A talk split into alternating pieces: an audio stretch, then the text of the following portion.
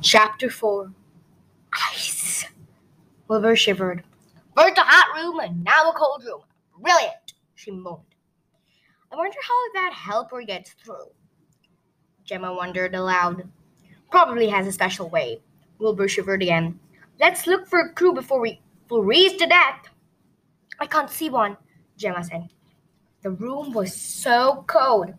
They saw frozen humans. Oh my! Gemma exclaimed, who had attempted to enter, and a few frozen tools like hammers and axes. They searched everywhere, but couldn't find any clue or passcode. Wilbur's heart sank. When they had entered, the iron doors locked themselves, so now there was no way of getting out.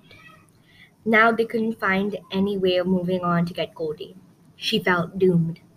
The unicorn and the girl both sat down and leaned against the wall in despair. I love dogs, Gemma said.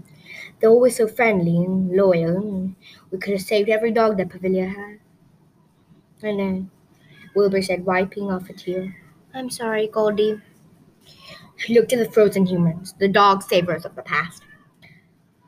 Let's get up and sit on the other side. Something spoke me on the back. Wilbur got up. she gasped.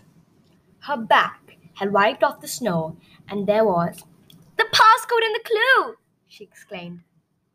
We're not going to die, Gemma cheered. The clue was when the night gets rainy, we use this to protect us from the tears of the devil. An umbrella, Wilbur cried. No, Wilbur, Gemma said. The tears of a, the devil are magical things.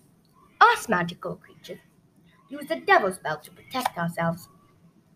Wilbur typed the devil spell, and there opened a new room.